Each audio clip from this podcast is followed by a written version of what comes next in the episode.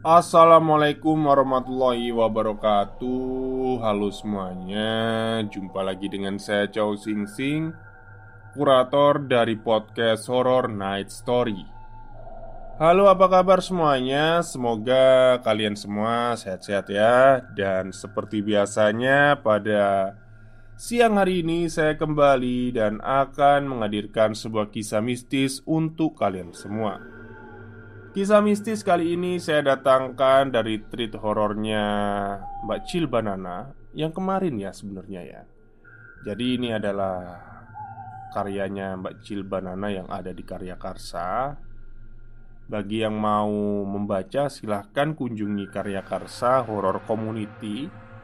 Di, sudut, eh, di situ nanti kalian bisa membaca sekaligus bisa menyumbangkan sebagian rizki kalian untuk anak-anak penderita HIV/AIDS yang ada di Yayasan Panti Asuhan Lentera Surakarta. Ya, bisa ada beberapa bacaan yang bisa kalian baca di sana. Jadi sekaligus bisa menyumbangkan sebagian rizki kalian ya. Uh, linknya nanti ada di bawah karya karsa gitu. Atau mungkin yang oh, kesulitan daftar akun bisa lewat akun Saweria saya nanti saya sampaikan ke sana juga. Oke, hari ini adalah kelanjutan dari cerita kemarin ya. Sebenarnya kan malam, cuman karena ya terlalu capek juga saya ya. Akhirnya ya udahlah besok siang aja gitu. Saya upload eh saya rekam gitu. Ini adalah bagian kedua sekaligus terakhir dari cerita Bangsal karya Mbak Cil Banana. Mungkin itu saja ya. Selamat mendengarkan dan semoga hari kalian menyenangkan.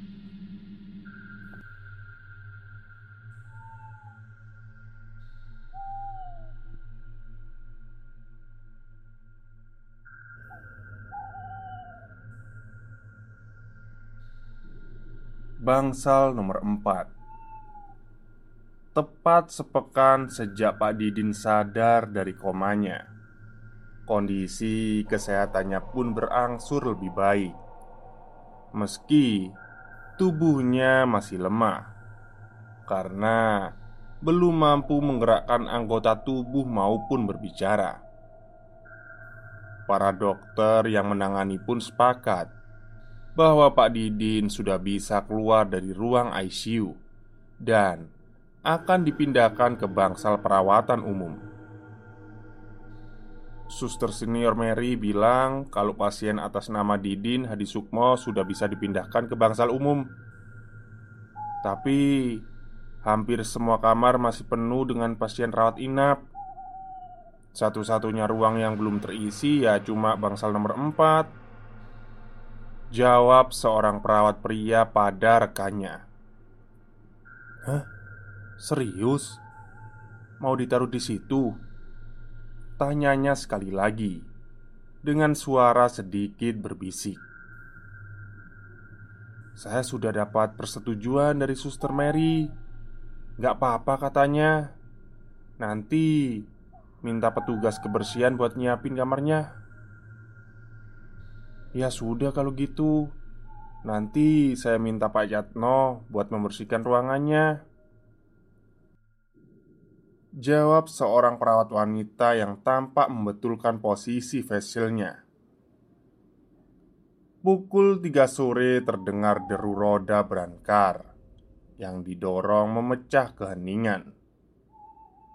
Berangkar Yang mengangkut Pak Didin bergerak dengan lincah melewati lorong-lorong rumah sakit. Pria parubaya yang masih setengah sadar itu hanya bisa menatap sayu suasana rumah sakit yang begitu sepi. Mungkin hanya beberapa orang saja yang melintas sekilas dari pandangannya.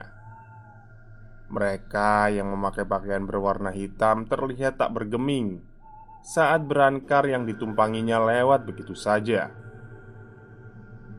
Samar, Pak Didin juga mendengar percakapan ketiga petugas medis yang sedang mendorong berankarnya.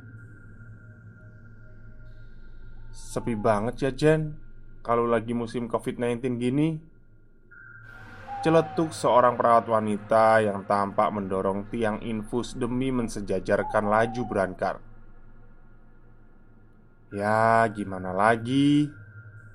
Kebijakan rumah sakit juga membatasi Bahkan melarang pihak keluarga untuk mendampingi pasien yang sedang rawat inap Apalagi pasien yang diisolasi karena positif corona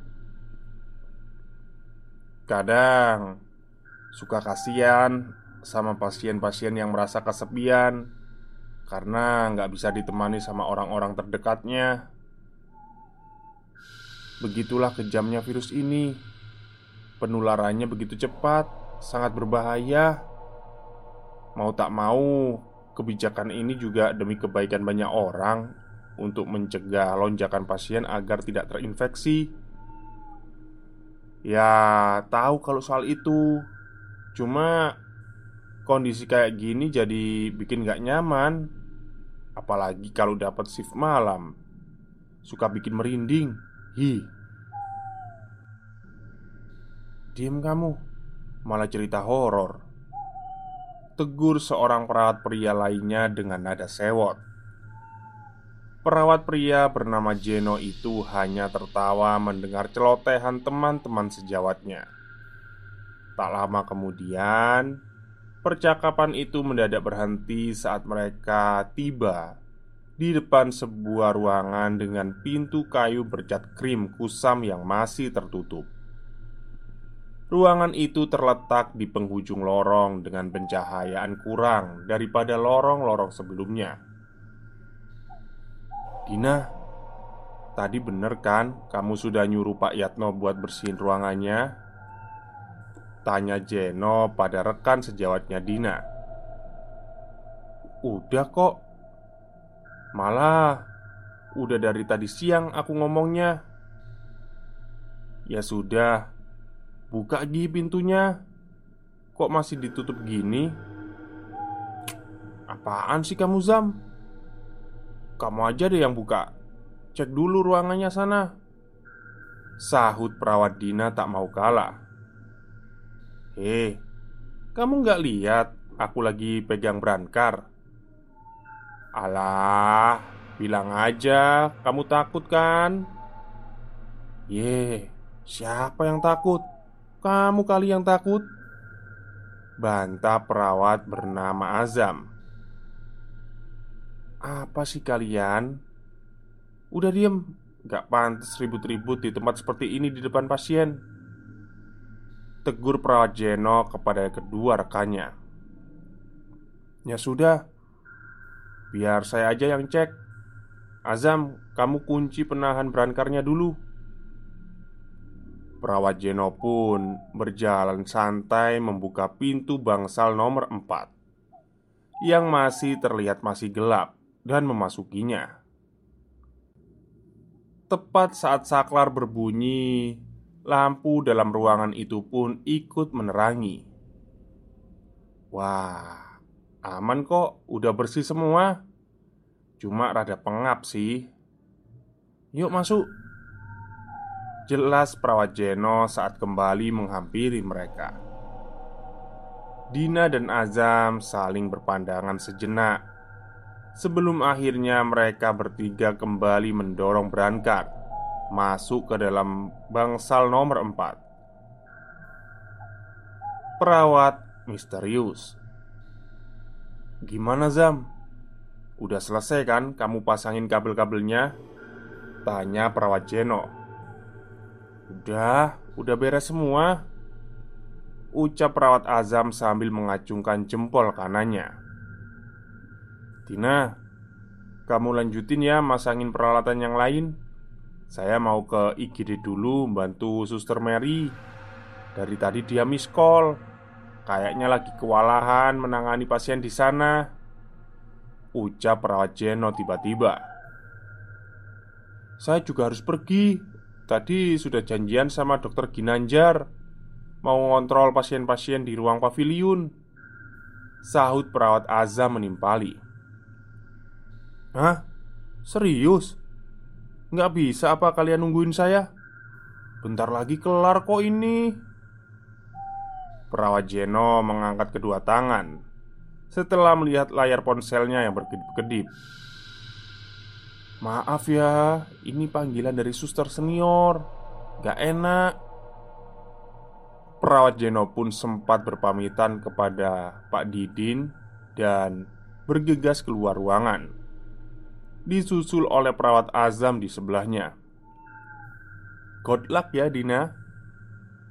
Tria Azam setengah menggoda dari kejauhan. Pak Didin memandang perawat Dina dengan tatapan sayu Sesekali Mengedipkan mata perlahan sebagai isyarat menanyakan maksud dari percakapan mereka tadi. Dina yang tak ingin membuat si pasien khawatir pun berusaha menenangkan. Pak Didin, jangan terlalu memikirkan candaan kami barusan ya pak. Yang penting Bapak harus terus berpikir positif Agar bisa cepat sembuh. Oh iya Tekan tombol ini ya pak Jika Bapak butuh bantuan apa-apa Beberapa jam sekali Saya dan perawat yang lain akan mengecek kondisi Bapak Terang Dina sambil meletakkan sebuah saklar Dengan tombol kecil dekat dengan tangan kanan Pak Didin. Kret. Tiba-tiba saja terdengar suara pintu seperti dimainkan berkali-kali. Sontak, Dina pun menoleh. Namun anehnya, pintu ruangan masih tetap terbuka seperti sebelumnya tak ada bekas pergerakan apa pun. Hal itu membuat Dina menjadi gugup saat memasang jarum infus ke pergelangan tangan Pak Didi. Situasi ganjil lain pun kembali terjadi, di mana saat suhu ruangan berubah drastis menjadi lebih dingin hingga membuat bulu kuduk Dina merinding. Padahal dia memakai seragam lengan panjang serta sarung tangan, yang mana atribut tersebut hampir menutupi seluruh tubuhnya. Samar Dina, Dina juga mendengar suara wanita tertawa cekikikan tak jauh dari tempatnya berada Membuat matanya menelisik sekitar Namun tak menemukan apa pun Pak Didin yang terbaring lemah belum bisa mencerna segala keganjilan yang terjadi saat itu. Pikiran dan badannya masih terlalu kaku dan lelah untuk memikirkan. Yang ia inginkan hanyalah segera istirahat, berharap semua cepat terlewati dan bisa sehat seperti sedia kala. Kalau gitu, saya pamit dulu ya, Pak. Silakan beristirahat. Uh, jika butuh apa-apa, tekan aja tombol ini, Pak. Ucap Dina gugup. Pak Didin kembali menjawab dengan isyarat kedipan mata sebagai tanda mengerti. Dengan langkah terburu-buru, Dina yang menenteng beberapa peralatan medis pun berbalik menuju arah pintu keluar. Mata Pak Didin sempat mengikuti pergerakan Dina dari belakang. Namun, penglihatannya juga menangkap sosok perempuan berseragam perawat lain berdiri dengan kepala menunduk di depan pintu luar kamarnya. Jam 2 dini hari Malam pertama di bangsal nomor 4 masih dilalui oleh Pak Didin seorang diri. Memang terasa sunyi dan sepi karena Pak Didin belum mendapat tambahan teman dalam satu kamar. Namun, hal itu tidak terlalu mempengaruhinya karena efek samping obat-obatan yang diberikan memberi rasa kantuk yang berkepanjangan. Dokter jaga dan beberapa perawat lainnya mengunjungi sebelum jam 10 malam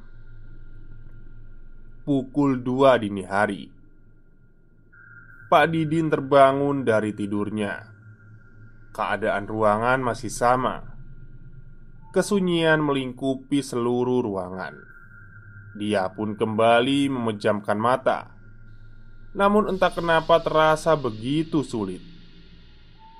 Suhu ruangan pun turun menjadi dingin hingga merasuk ke dalam kulit, membuat tubuhnya agak menggigil terdengar suara seseorang memakai hak tinggi mondar-mandir di sepanjang lorong. Pak Didin menduga mungkin saja para perawat yang sedang melaksanakan jam kontrol. Namun, setelah beberapa lama, tak ada seorang pun yang memasuki ruangan. Di malam kedua, Pak Didin terbangun di jam yang sama dan lagi-lagi ia mendengar suara langkah sepatu hak tinggi mondar-mandir sepanjang lorong di depan kamar. Kejadian tersebut membuatnya tak bisa tidur hingga subuh datang.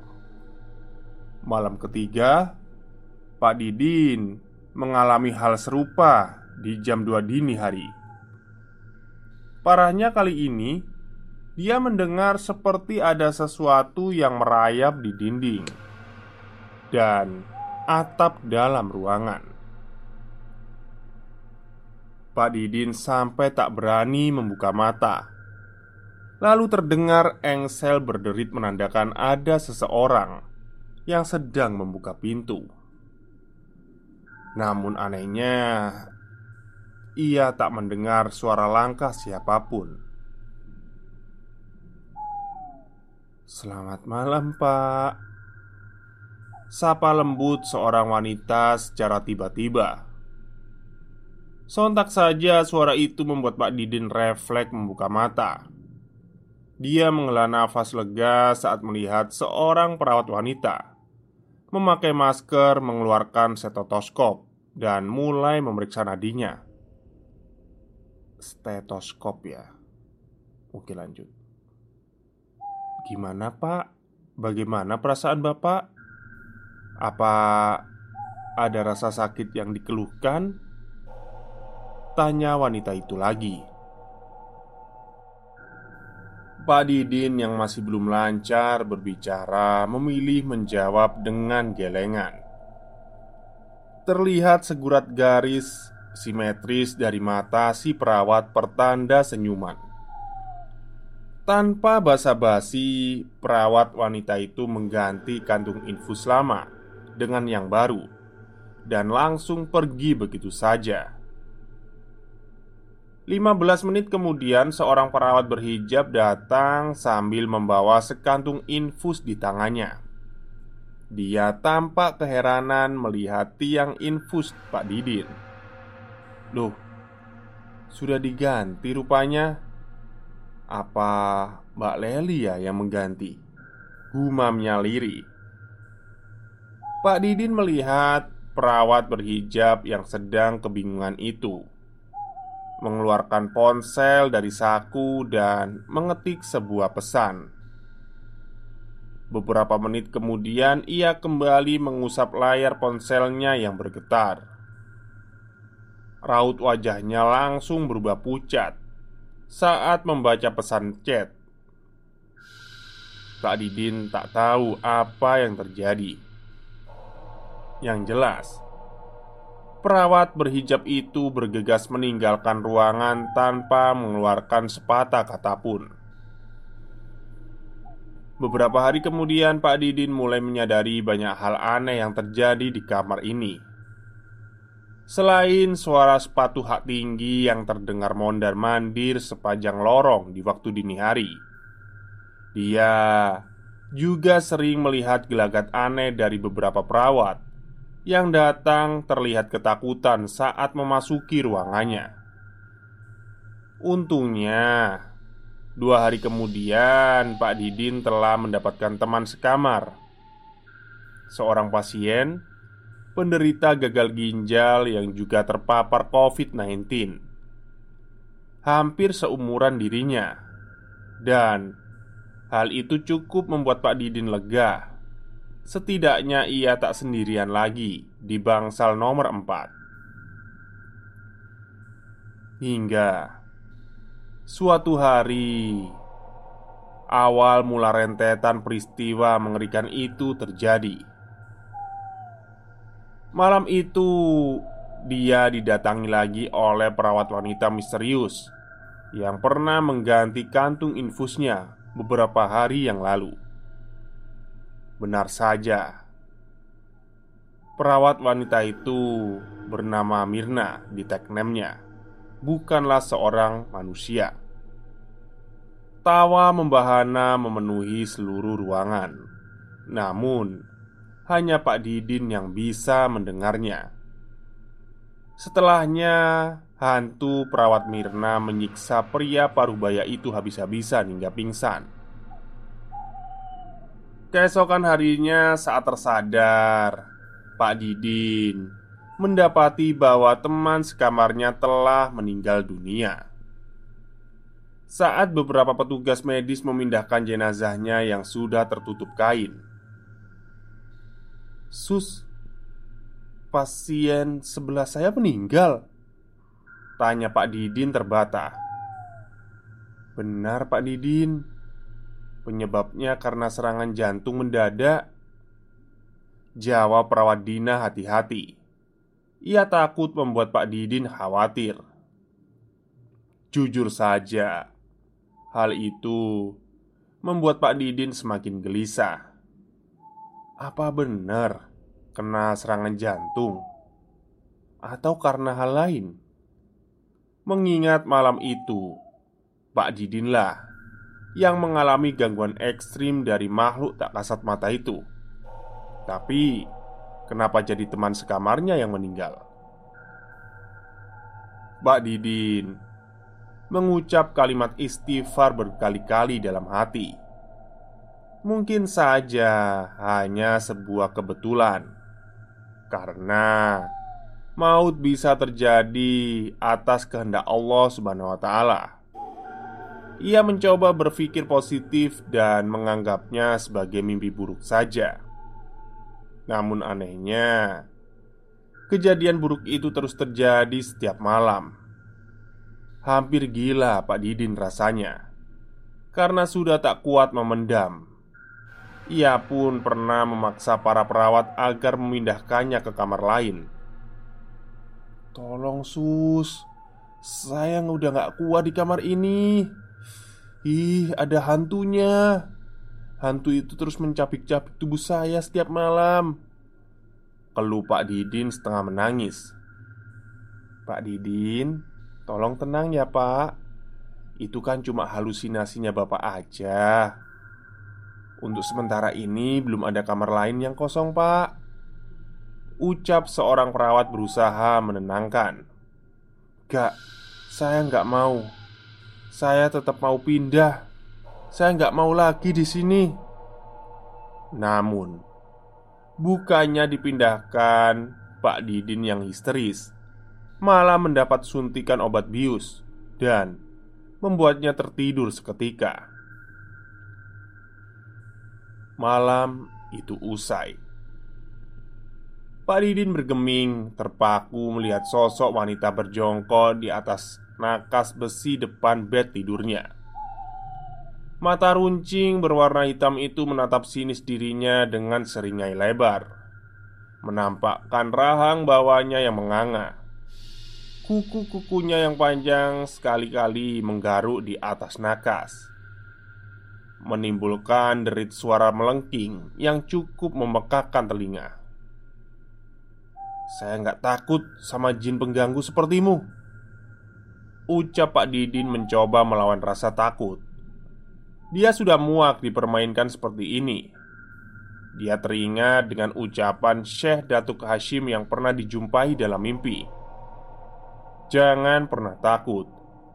Manusia itu lebih mulia dari jin. Kamu harus takut Karena kami bisa mengambil nyawamu kapan pun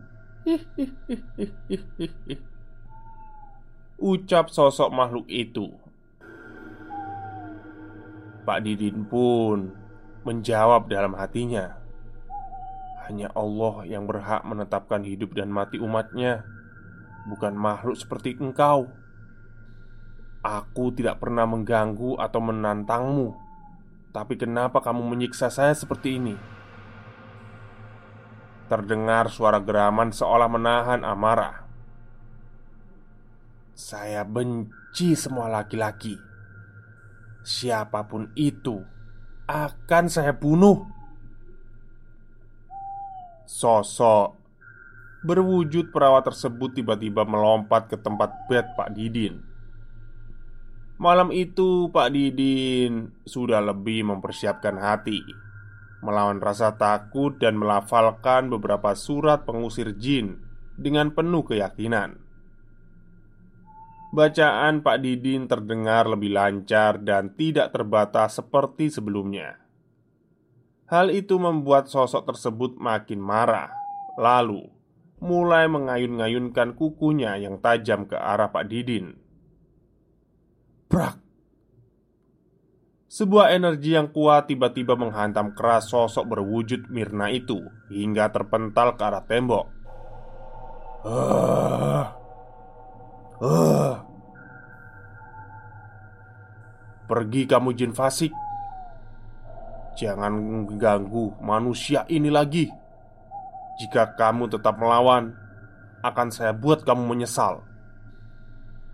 Ucap sebuah suara yang menggema di langit-langit kamar Saya tidak takut Akan saya ganggu dia sampai mati. Saya juga akan bunuh kamu setelahnya. Bentak Mirna tak kalah menyemeramkan. Dalam mata fisik manusia Pak Didin melihat sosok Mirna berguling ke sana kemari seolah-olah melawan sesuatu yang tak terlihat. Dia mencoba mencakar-cakar angin, namun kuku tajamnya malah patah bersamaan dengan jari-jarinya yang menekuk ke belakang, seolah-olah ada yang memelintir dengan sengaja.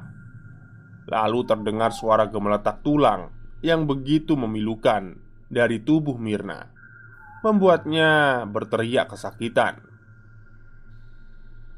Rasa takut akan pemandangan menyeramkan itu cukup membuat tubuh Pak Didin gemetar.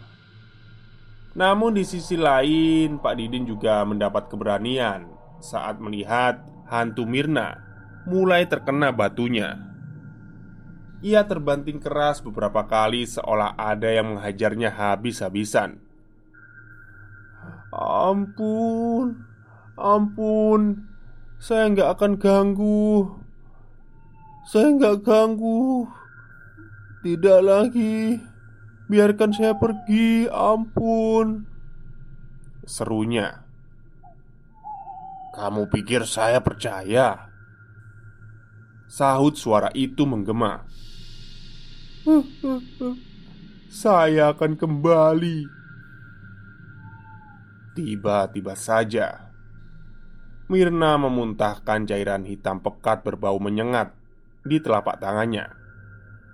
Entah bagaimana cairan itu berubah mengeras menjadi batu dan melemparkannya ke langit-langit, menciptakan sebuah ledakan besar. Mirna tertawa nyaring lalu merangkak cepat ke dinding dan menghilang di sudut ruang tergelap. Suasana pun sempat hening. Dalam sudut remang, Pak Didin melihat siluet sosok yang pernah ia kenal. Sesungging senyum nampak mereka di sudut bibirnya. Assalamualaikum Syekh Datu Hashim. Salamnya seketika.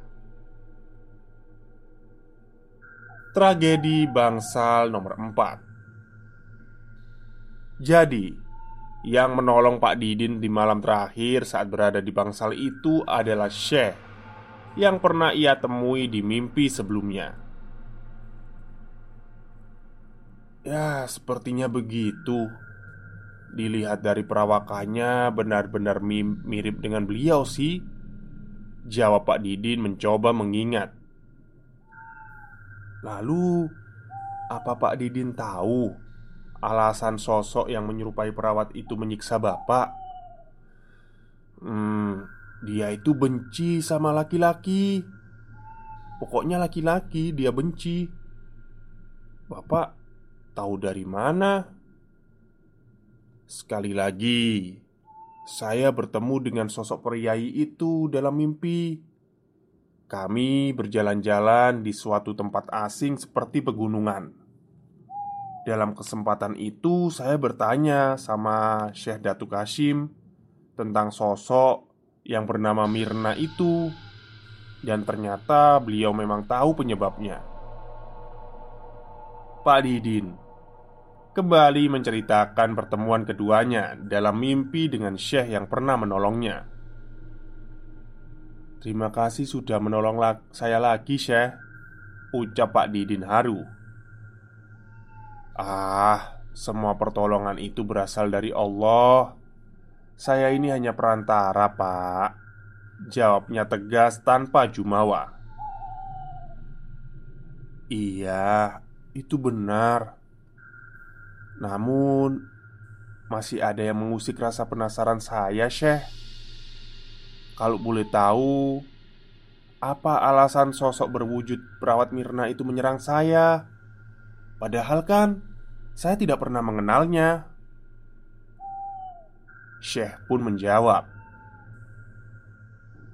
Dia membenci laki-laki karena dulu dia pernah diperkosa beberapa kali di bangsal itu dan kemudian mati secara mengenaskan. Sekitar tahun 80-an ada seorang perawat terbunuh secara mengenaskan di salah satu bangsal di rumah sakit.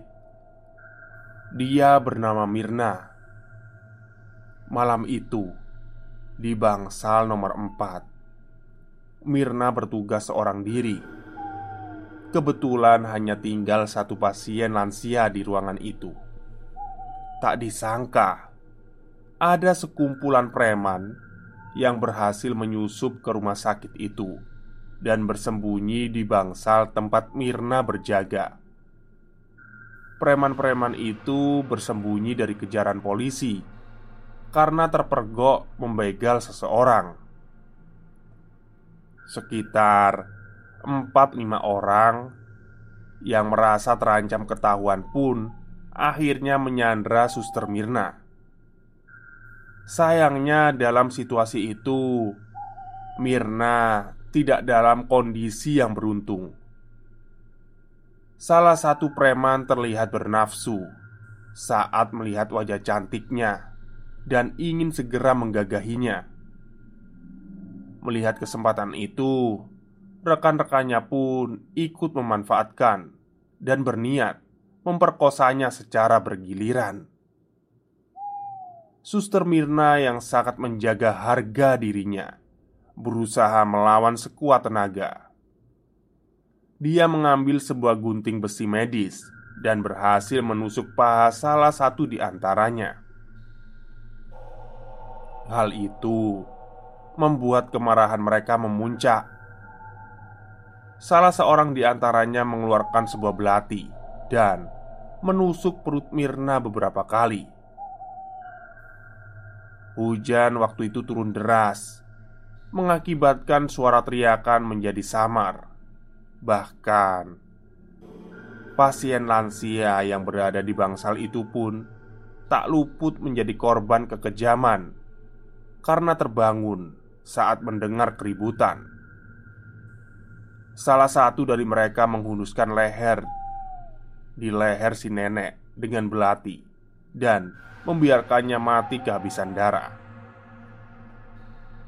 Dalam sisa tenaganya, Mirna mencoba menusukkan gunting demi menolong si nenek. Namun naas, mereka berhasil mengambil gunting tersebut dan balik merobek mulut Mirna sampai telinga. Darah mulai bercucuran di mana-mana Sampai akhirnya Mirna meregang nyawa Namun Hal yang paling naas dan lebih memilukan lagi preman-preman itu tetap memperkosa Mirna, meski Mirna sudah menjadi mayat. Pihak rumah sakit yang tidak ingin citranya hancur berusaha menutupi tragedi itu dari pemberitaan media. Beberapa di antara preman tersebut berhasil kabur dan belum tertangkap hingga sekarang. Dan Korin Mirna menjadi penuh dendam akibat mengalami kematian yang tak wajar. Hal itu dimanfaatkan oleh sesosok makhluk jahat penunggu lama rumah sakit ini. Sosok tersebut menunggangi Korin Mirna hingga menciptakan wujud hantu penuh dendam demi mengganggu dan melemahkan iman manusia. Aku mencelos mendengar kisahnya. Begitupun beberapa dari kami hanya terdiam menunggu penuturan Pak Didin selanjutnya. Ya, seperti itu saja yang saya tahu. Entahlah cerita ini benar atau tidak ya, wallahu alam. Saya tidak memaksa kalian untuk mempercayai cerita saya sepenuhnya. Namun, ya memang itu pengalaman saya dirawat di sana. Eh, kalau boleh tahu, apa alasan Syekh Datu Hashim menolong Pak Didin berkali-kali? Sayangnya, Pak Didin tidak menjawab. Hanya segurat senyum tipis saja yang tersirat di wajahnya. Tamat. Baik, akhirnya berakhir juga bagian kedua dan tamat ya. Cerita dari Mbak Cil Banana berjudul Bangsal Ya sebenarnya sebenarnya tadi malam ya Cuman karena Ya kembali lagi lah Kan gak bisa janji juga gitu Tapi siang ini sudah terbayar lunas Tamat Dan bagi yang belum Mendengar bagian pertamanya silahkan ada di playlist e, Bangsal Nanti dicari Dari Mbak Cil Banana Oke, mungkin itu saja cerita untuk siang hari ini. Semoga kalian suka. Selamat siang dan selamat beristirahat.